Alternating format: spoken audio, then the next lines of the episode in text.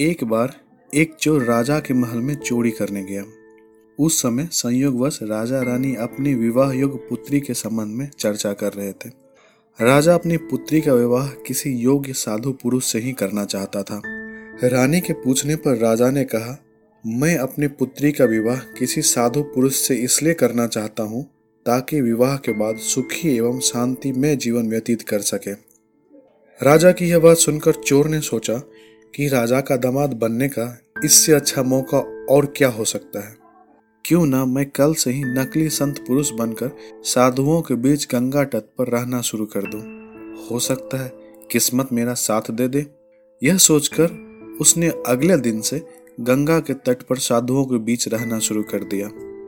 दो चार दिनों के बाद राजा के दूत गंगा तट पर आए और सभी साधुओं से क्रमशः आग्रह किया कि वे राजकुमारी से विवाह कर लें। किंतु साधुओं ने दूतों के इस आग्रह को ठुकरा दिया। आखिरकार दूत संत वेश में छिपे चोर के पास पहुँचे। चोर ने सोचा कि अगर मैं पहली बार में ही हाँ कर दूँगा तो पकड़े जाने का भय है। इसलिए वह दूतों के सामने मौन रहा।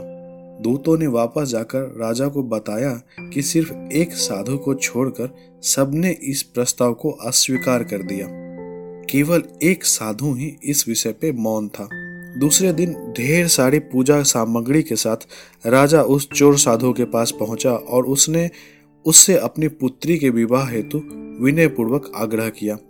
राजा की बात सुनकर चोर सोचने लगा कि मात्र महात्माओं की वेशभूषा धारण करने से ही मेरा इतना सम्मान हो रहा है कि राजा भी मेरे आगे झुक गया है। अगर मैं वास्तव में ऋषि मुनियों का आचार विचार भी अपना लूँ तो मेरा कितना सम्मान होगा? इतना सोचते ही उसका हृदय परिवर्तन हो गया। उसने राजकुमारी के साथ विवाह के प्रस्ताव को ठुकरा कर ऋषि मुनियों जैसा आचार विचार जीवन प्रयत्न के लिए अपना लिया। कहा भी गया, खुद वो बदलाव बनिए जो आप दुनिया में देखना चाहते हैं। अगर तुम किसी चीज़ को पसंद नहीं करते हो तो उसे बदल दो। अगर उसे बदल नहीं सकते तो अपना रवैया बदल दो। माया एंजिलो ने कहा है, हे ईश्वर मुझे उन चीज़ों को स्वीकार करने की स्थिति दीजिए, जिन्हें मैं बदल नहीं सकता। उन चीज़ों को बदलने का साहस दीजिए, जिन्हें मैं बदल सकता हूँ, और दोनों में अंतर करने का ज्ञान दीजिए।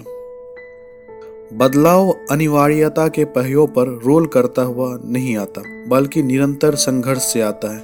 इसलिए हमें अपनी पीठ सीधी कर अपनी स्वतंत्रता के लिए काम करना चाहिए। खुद वो बदलाव बनिए जो आप दुनिया में देखना चाहते हैं। स्टीव जॉब्स कहते हैं कोई भी परिवर्तन, यहाँ तक कि बेहतरीन के लिए होने वाला परिवर्तन भी तकलीफ़ और असुविधाओं के साथ होता है।